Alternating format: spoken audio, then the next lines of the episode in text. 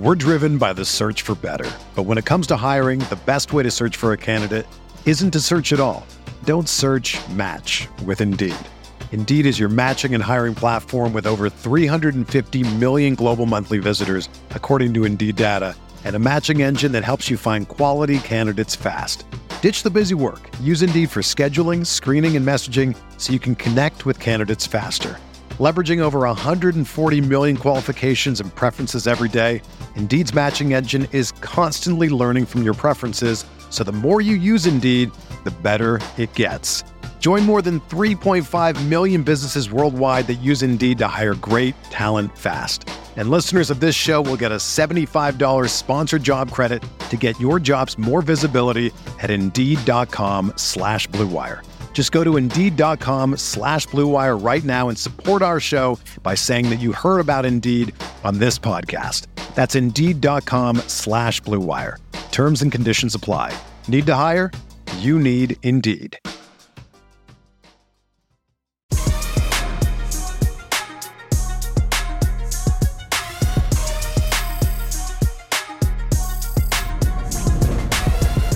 What's up, everybody? Welcome to this week's episode of Making the Zoo, brought to you by 360 Vodka. I'm your host, Martin Rucker, my co host, Tommy Saunders. And today we got the king of Columbia, the, The prince man. of Missouri, Yeah. Corby Jones, the man Yeah. himself. Corby, man, what's up? How you doing? What's we up, appreciate man? you jumping on. Of course, anything for you guys.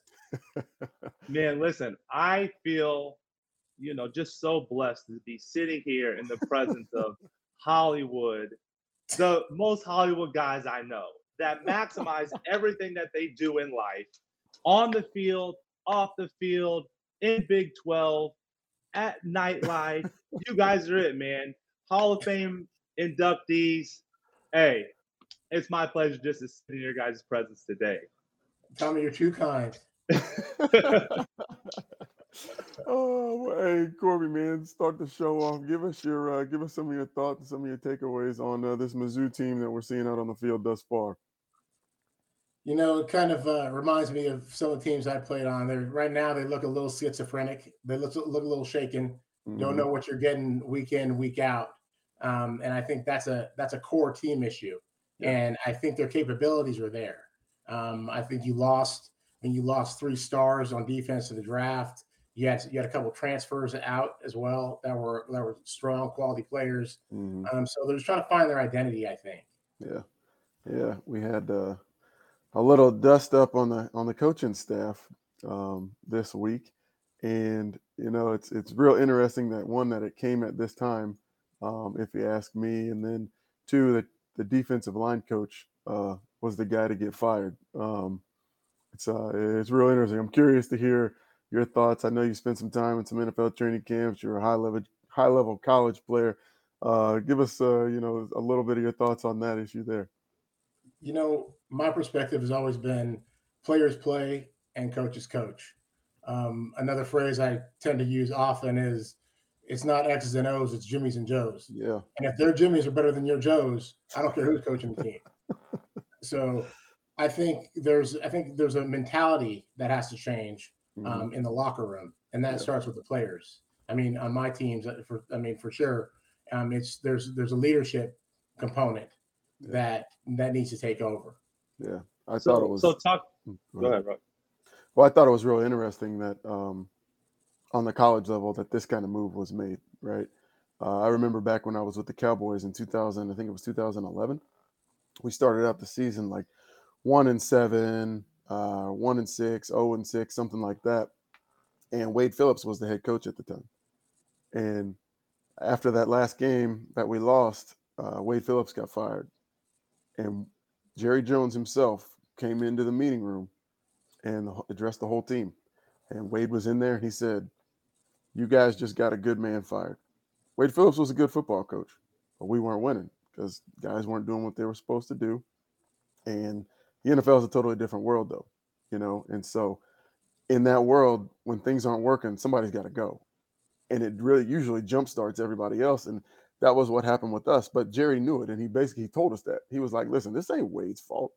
this is your guys' fault. You got this man fired, but we couldn't fire all of you, and something had to happen. Yeah. And so he's Yeah. the guy who just fell on the sword.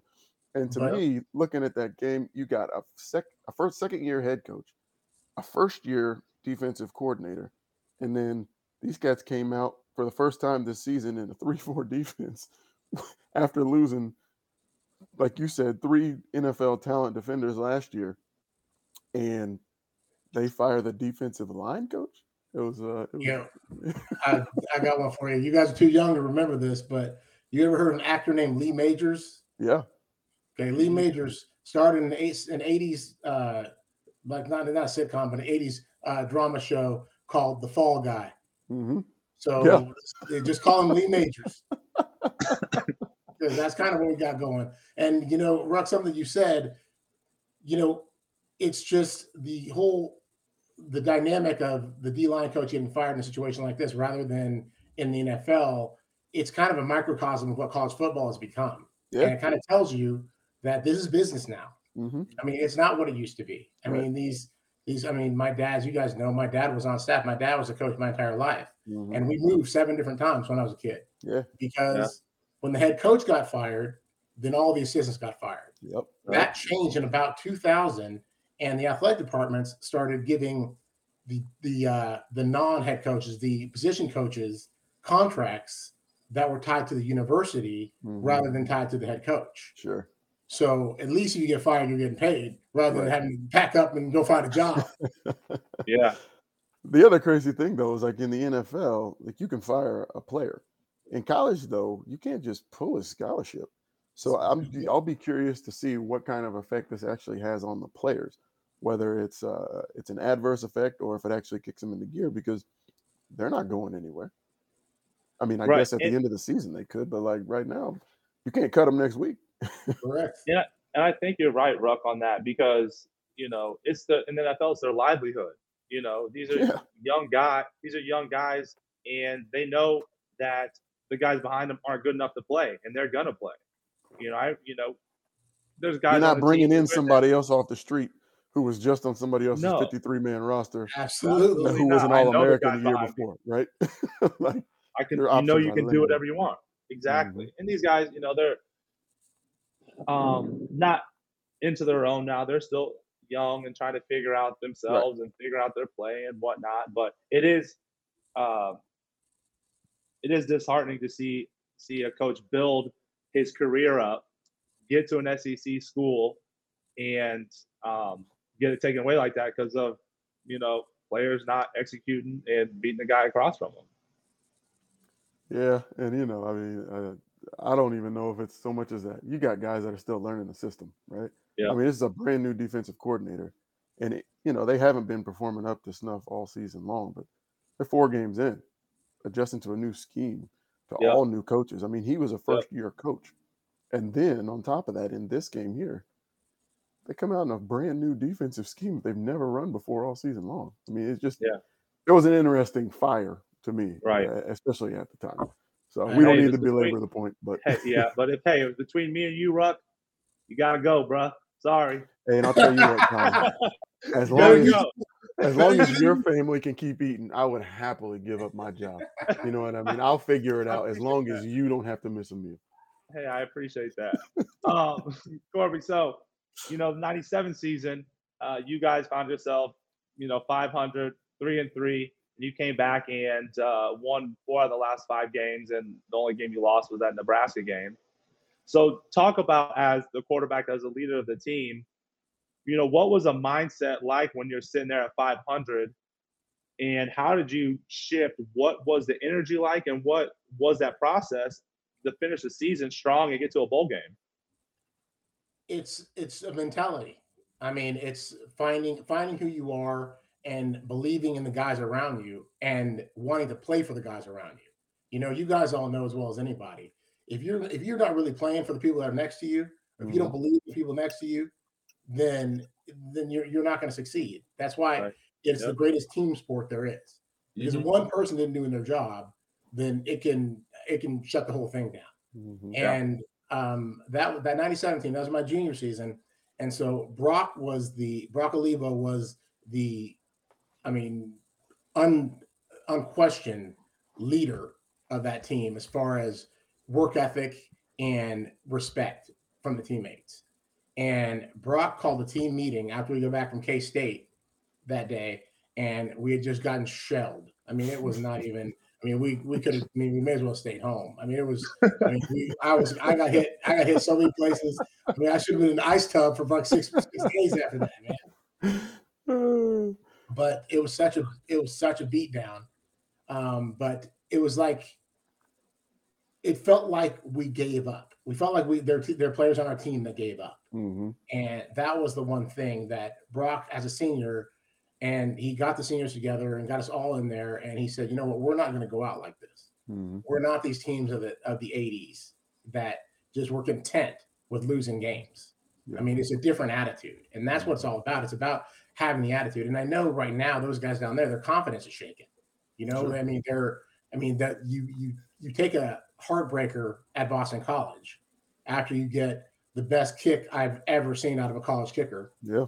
And and I'm not a kicker fan. Let's get that. Let's, start first and foremost. I don't love kickers ever, but this kid can kick. Period. Yeah. Absolutely. But you come off that, and you come out flat, and your confidence is shaken. Mhm. And they've got to find a way to get that back and learn how to love and play for each other. Yeah. Yeah. As a quarterback, right? Like, so you control the ball on every snap. Like, as a quarterback, how do you get that out of your players? Like, you can do so much, or even take it a step further. Say Brock Olivo, he's a senior. Well, he's a running back. He only gets the ball if you give it to him. So, like, how do you let other players influence you and let other players make you a better leader of your offense, and then turn that into the team? Because you don't even play defense at all. Well, I will say that our 97 defense, even the games that we came out firing on offense, we knew that we were going to have to score. We knew we were going to score about 30. And we, was, we, had, we had a running joke. Our, our prevent defense was called Falcon. And every time we heard the words Falcon, I'd go over to our bench and I'd say, guys, put your helmets on. We go back out. Because the prevent defense would prevent nothing but for us winning. That was it. Hey, So, so no, we So- we we always had. I mean, the way the way I look at a quarterback, and the great ones are all all the same. It's the same way you look at it at a head coach. Mhm. How well can you motivate the people around you to play for you? Right. And in order to do that, you have to know personalities. It's like Yeah. my mom used to tell us when we were kids. I will not treat all of you the same ever, Mhm. but I will treat you fairly. Sure. And so if you can't, if you can't understand that somebody else, like I got a wide receiver out here that if I jump him, I'm losing him for the rest of the game. He's done. Shut Yeah. down. He's gone. yep. Absolutely. But there are guys on my O line that are friends to this day. Mhm. And I would go at them and I would come hard at them in the game. Yep. And Yeah. they would and that would motivate them. They that would fire them up and they'd be ready to play. But the only way you can do that is for them to know that I'm gonna die for them. Yep. And if you ask anyone I played with, they knew that there wasn't I wasn't gonna quit Yeah. ever. I wasn't. Yeah. Gonna, I wasn't. Gonna, I wasn't going to slide two yards for the first down. I wasn't going to. I mean, listen. You want to hit me? Hit me. Yeah. But you're going to get hit as well. So, Corey, I heard uh, through the grapevine a story about uh, the K State game where Coach Hill was signaling you plays and you were waving them off. What? tell me that story. What What is that all about? Bro, that might be one of the funniest stories that I've from, from college. Okay, that's that. K, that's the '97 K State game. When I'm getting, they've got Simoneau and they've got Ochs. They've got uh who's the other kid? Um, God, oh, I played uh played for the Vikings linebacker. Their linebacking core. They had Jarrod Cooper at strong safety who'd come down to the box, and we kept running freaking zone option into this stuff, and we're not blocking a soul. Not all. And so I keep taking these hits and I'm saying, okay, we got to do something different, whether it's play action, get me on the edge, do something. So we're in the third quarter, and Coach and Coach Hill reaches up, signals in zero nine, which is zone option to the right, a read option to the right. I'm going, okay, okay. I get to the huddle, I step back out of the huddle, I said, and I, I shake my head. He's backing people up because he thinks I can't see him or I can't remember what he just sent in. He's backing yeah. everybody up, backing everybody up. Seals it again. I said, like, I like, like a pitcher, a pitcher waving off the catcher. Nope, we ain't throwing a fastball. we ain't doing it. That's unheard of. That's hilarious. So he, so, so I do it one more time, and finally I look at the, the ref and I say, "Timeout." I go over the sideline, and I tell Coach Hill, I said, and our offensive coordinator, Coach Burnt, was up in up in the box, call, signaling the play, calling in the plays to Coach Hill, who'd send them to me. So I go, I go to the sideline. He goes, "Goes, Corpus Marty, you can't, you can't see me." And I said, "Heck yes, I see you." And I said, "If you want to run the option one more time, I'll take off my helmet, my pads, and you give them to Coach Burnt and tell him to come down here and run." and so the way that gets, and I use an, an expletive or two in that conversation, and so the way that gets conveyed back up to Coach Burnt was, uh, Corb's not comfortable with with the option right now. not that exactly what so I said, but he got the funny. point. That is so So, do you remember what plays you ended up running? Um, I don't remember what the next play was, but two plays later, we hauled a pass play, and I scrambled for like a 17 yard touchdown and lost a shoe. In, in the, that's how much I was. I mean, I was just trying to get. I was trying to try to get away, get away from getting hit. I knew but that, but that is that's leadership. I mean, you know, it isn't about it isn't about getting hit. You're taking hit. You'll do whatever you want for your team if it's working. But if it's not working, we're not going to do that. Like, and I think those are the teams that are successful when their coaches are listening to you. You call timeout. Yeah. You say, "Hey, coach, this play is not working." In your own words, but they listen to you over those relationships you know, that are built over the years in the summer, in the winter conditioning, right? A lot of these players, and I, you know, we saw it when we, whenever we were younger, it when Coach Pinkel's program is that, you know, on Saturday in September, people want to step up and start talking loud. People want to start trying to be a leader and get out in front of the team and whatnot. It was like, well, where were you in January and February and March? I saw you. I saw you didn't make your conditioning test. You right? throwing up. I, you were throwing up. You didn't put the work in. And it's about mm-hmm. building those relationships with your teammates and your coaches. So whenever you say, Coach Hill, no, uh, not run the option, he is conveying that. He's listening to you. And the game plan changes in it. And look at your guys' season and what happened because of that relationship. And I think the same thing happened with um, when we played. Uh, the coaches, you know, made an effort to get to really get to know us, to invest in us and build those relationships. And we had success as well. So, you know, what does this team need to do from today moving forward to the end of the season to be successful? And what regardless of how many games we win, but to come out there and compete and really build, you know, that camaraderie that it's going to take to um, to continue to build the program first thing is they they got to believe, they got to commit to each other, and they got to believe. And if they're doubting themselves and doubting the fact that they can compete, then they've already lost. You guys know that. I mean, yep. Eh, granted, I lost a heck, of, a heck of a lot more games in my career than y'all lost, but you understand what it takes to win. Period. Absolutely. And and if you and if you go out there and you the first, I mean, the first first play, first series, you get stuffed or and then you get back to that mentality. Oh, here we go again. If you get into that, then you're gone. It's a wrap. Yep. So yep. they got to believe and they got to commit to finishing, finishing the game, finish the battle. Yeah. It's funny that you say that. Here we go again, Teal, because like that was one of the big things with us was you know that same old Mizzou mentality. And when you know you're talking about that Falcon defense, you guys were already rolling. Like here we go again. Put your helmets on, boys. Yeah, one of the things yep. that we focused on changing while we were there was not here we go again, but just saying here we go. Right? Like it was just another opportunity for us to get out there on the field and go prove it. Another opportunity to go play. Another opportunity to put a brick in the wall, the foundation that we were trying to build for yeah. the program. And I think that that's one of the things that this team, you're really going to find yourself when things aren't going well, right? You build off of positive momentum, but you're made out of your mistakes, if you ask and, me. And Tommy, to go back to what you were asking me about that 97 team, that next week after that K State game, we go to we travel to Stillwater and play an undefeated number 12 ranked uh, Oklahoma State team with who had RW McQuarters first round draft, yeah. first round corner on the edge, and we came out throwing at him. My five eight wide receiver Kent Lehman lit him up the whole first half. So we go in, we go up. We're in, we're up like 28 3 or 28 7 or something. I mean, 31 something like that, something crazy at half.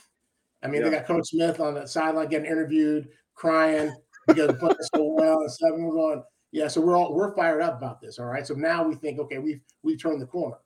We come out second half, get conservative, end up going down with a minute 17 seconds left on the clock. We get the ball on, on our 20 and we're down by a touchdown at this point. Hmm. So we did yeah. we basically did nothing. So at that point is when the mentality changed. Mm-hmm. It's all everyone's hey man, everyone's doing great when you're winning. Yep. When you're up yep. and you're killing people, I mean everybody's happy. Yep. Who are you? Who are you when things are down? When the chips are mm-hmm. down and you've got a minute left to, to win a game. What do you what what what do you have then? So what we did, we ran two crossing routes, got to the 50 yard line, after a 50 yard touchdown to Ricky Ross, who made the best catch of his career. I mean, to tie the game, we win in double overtime at Stillwater. That's what changed. That from that point on, there is no more doubt. If you can, you know, if you can remove the doubt, then you're there. And it takes grit. And I'll tell you what, real quick before you ask Tommy. So the the improbability of you guys tying that game and winning, right? It doesn't matter. You do everything you can to make it happen. Okay. Whether it's, you know, it's it's improbable, it's not going to happen but you just continue to do everything. You don't accept that it won't happen. And in this game last week, and this is just going to like this is going to come because we've got a lot of young players on this defense on this team now. But there was, I think, it was right at the end of the first half, and it was third and twelve, and they ran the ball in for a touchdown. And a corner came from the guy broke a tackle in the middle of the field. Corner came from the backside, and had a chance to probably dive swipe his feet, tackle him about the two or the three. They probably would have scored two plays later, but maybe they wouldn't have. They might have fumbled, but the dude just gave up. He didn't tackle him. And those are the things like when he looks back on this film this week, the coaches are going to kill him. And then he's going to be killing himself if he's a competitor, and it won't happen again. But as a young team, as a team that was already down 35 to 10, going into 42, I guess it was at that point, 42 to 3 or 10 or whatever it was, like those are the plays that have to happen to you before you kick it in gear sometimes. Yep. And so no that doubt. just that reminded me of it. And I think these guys are going to be okay. They just are going to, you know, they're going to fumble their way through it a little bit, and then yep. we'll be happy that they did in a couple of years. When we came in, we came into the huddle that with that minute 17, we came into the huddle, and I looked maybe uh, maybe minute minute 21, minute 27, 17, whichever one. I came in the huddle and I looked at every one of them. I looked at every one of my guys and I said, if anyone doesn't think we're going to win this game, you need to get out of my huddle. Get out. Let's go. And get one out. of my wide receivers, one of my wide receivers was like messing with a shoe or something. He looking down, and I looked at him and I, and I, I said, "Hey," and I'm not gonna say his name. I said, "Hey," I said, "If you don't look at me, and if you don't believe, then I'm gonna get somebody else in here right now." Sir, gotta go. And he, and he said that. Yep. He goes, "That's not it. That's not it." I said, "All right, let's go." yep. I like it. And uh, I mean, it seemed, you know, when you're going through this, Coach Pinkel, I remember we had to do the uh, 17 laws of teamwork, right? And it seems when you're doing it, you're like reading off the paper all the 17 laws during two days and whatnot. But it's real, you know, the law of accountability, like not accountability, countability. Can I count on you when the game is on the line?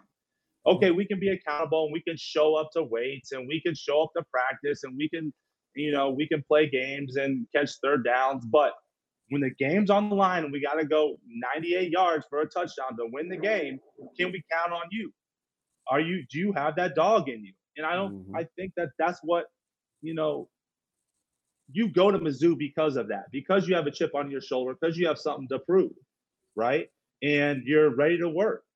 And so you got to find that. You got to be able to pull that out of your teammates that um, they lost it for a second Yep. You know, just like you said, and you got and if you don't have a relationship with that receiver, he's going to shut down.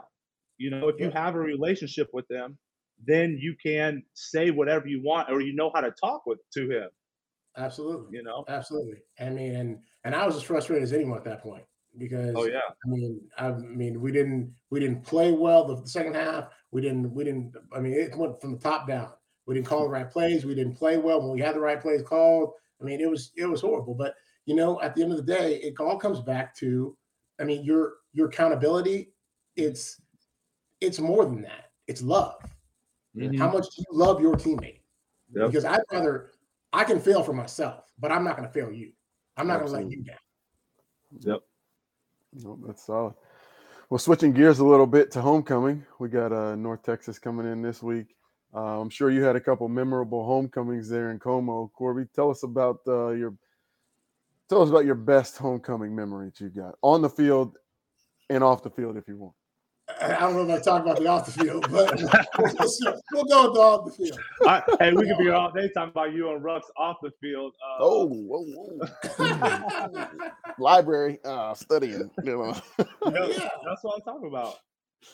No, I, th- I think that I probably probably that 97 homecoming because it was OU coming in. Granted, it wasn't the real OU. It wasn't like I tell people about about beating Nebraska.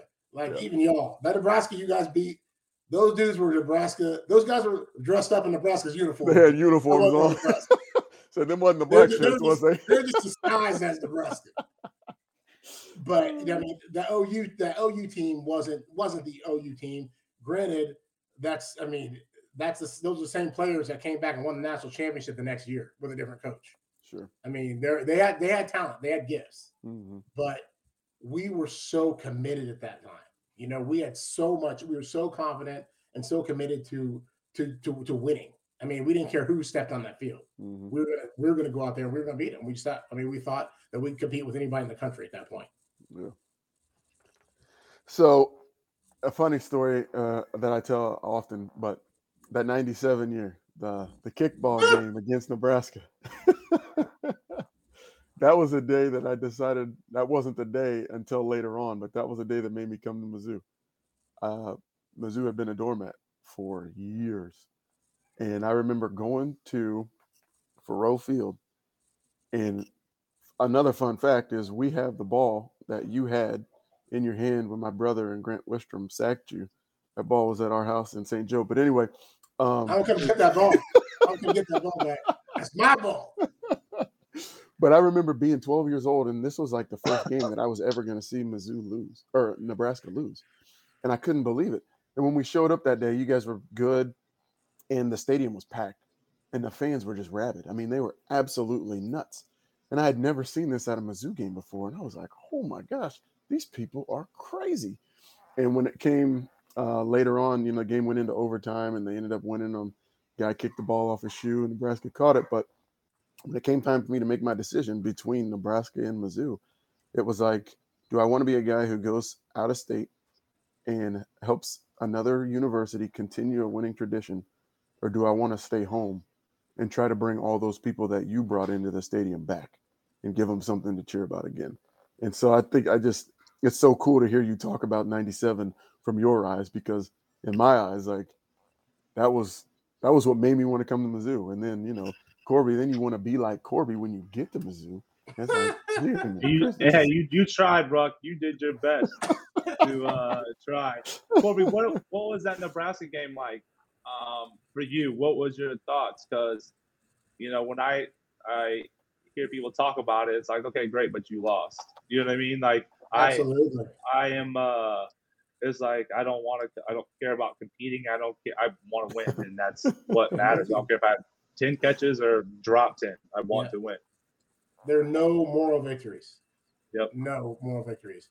Mm-hmm. I that was the game that you know of all the games I played, I would always critique myself first. I would go through and I'd say, okay, what could I have done? What could I have done here? Here, what could I have done here? What could I have what what could I have done better? Where were my mistakes? That game, I graded out like a 98 or something crazy. I mean, it was I, I had probably my best. I mean, not Mm. probably my best game of my collegiate career, and so I knew that there was. I left it on the field. I knew that there's nothing I could do at Mhm. that point. I mean, it was there was a freak play. Um, you know, I we had an audible. I mean, if we're gonna get in detail. We had we had a third and two, and we had an audible, and running option into the boundary. That was my check into the boundary if they showed a bear defense. They came up in bear. I checked into into that, and we we had nothing. They had freaking two people there. I couldn't do anything with it, and so we got stopped, and that forced us to punt the ball back and give them a minute seven left on the clock.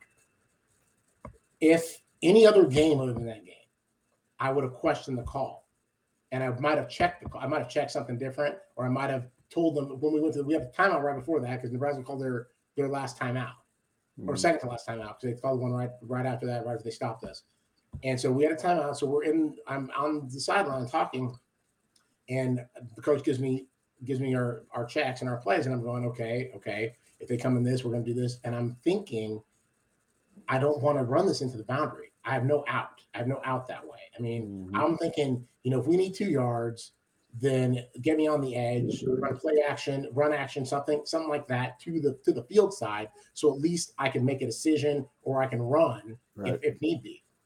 Right. Um, but I but Coach Byrne had called such a great game that game. Mhm. And I just didn't. This only time I only time. I mean, there were there were times during the season I questioned probably sixty percent of his calls. But that day he called such a great game. I didn't even think twice about it. yeah. So we run it, and that's and that's how it happens. But you know, if I could do something different, I would have I would have checked into something different. But hindsight's twenty twenty. Sure. But I mean, we still had an opportunity to to stop them. But you know, that's a Nebraska team. What was our motivating factor that day, or my biggest one was we that was a that was a, a three thirty game, Mhm. and so we got to watch like Sports Center and everything in the morning. And I heard Lee Corso say, Corby Jones has had an incredible year, but he will not finish this football game. Dang. This team, this team had given up. It's game eight. This team had given up 21 points all Yeah. season. All season. Yep. Wow.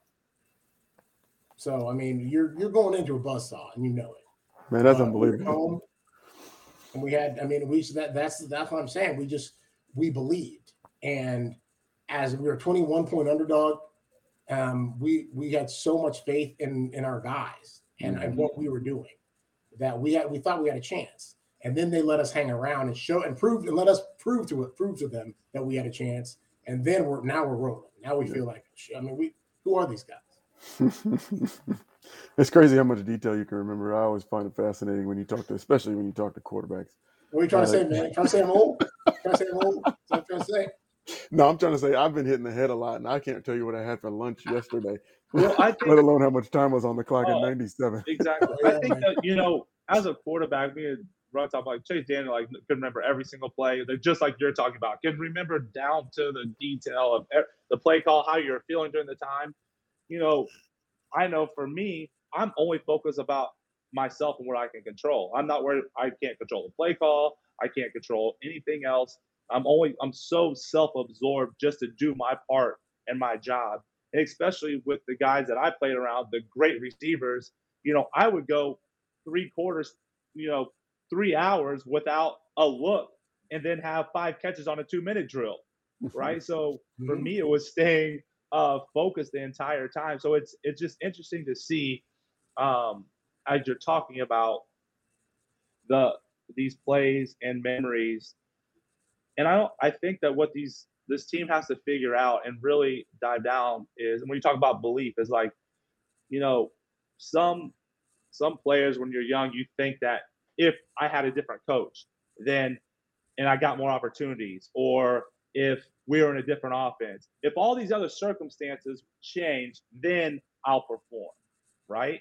And you know, that is not the case. You have to go out with the opportunity that you have right in front of you and give 100% effort, know what you're doing, and create your opportunities, right? You can't make Absolutely. excuses and start pointing blame, right? And then when you point blame, you don't have control. You don't feel like you have control over the situation, right? Go out there and do your job. Do what you're supposed to do on every single play. Nobody played a perfect game, right? Absolutely. So I don't know. Um, it's I think you get frustrated because uh, you put you invested so much into Mizzou and overcoming, right? You're down low and you're trying to figure that stuff out for yourself, and you're trying to overcome it. And then when you do, you got it. you're like, okay, I got it, and uh, you want to help these guys out and help them, you know, turn the corner. you hope they turn the corner and turn it around. Speaking of turning the corner and turning around, we appreciate your time and we'll get you out of here because uh, I know you got a busy day. But what do you see for these Tigers for the rest of the season? I think it's all it's all on them.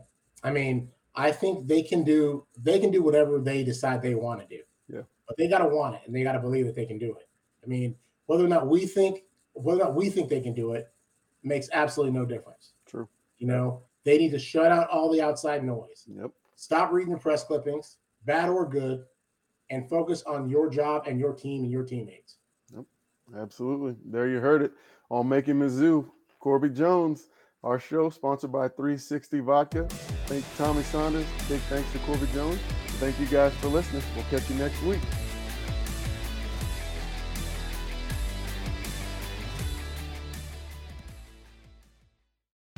Whether you're a world class athlete or a podcaster like me, we all understand the importance of mental and physical well being and proper recovery for top notch performance.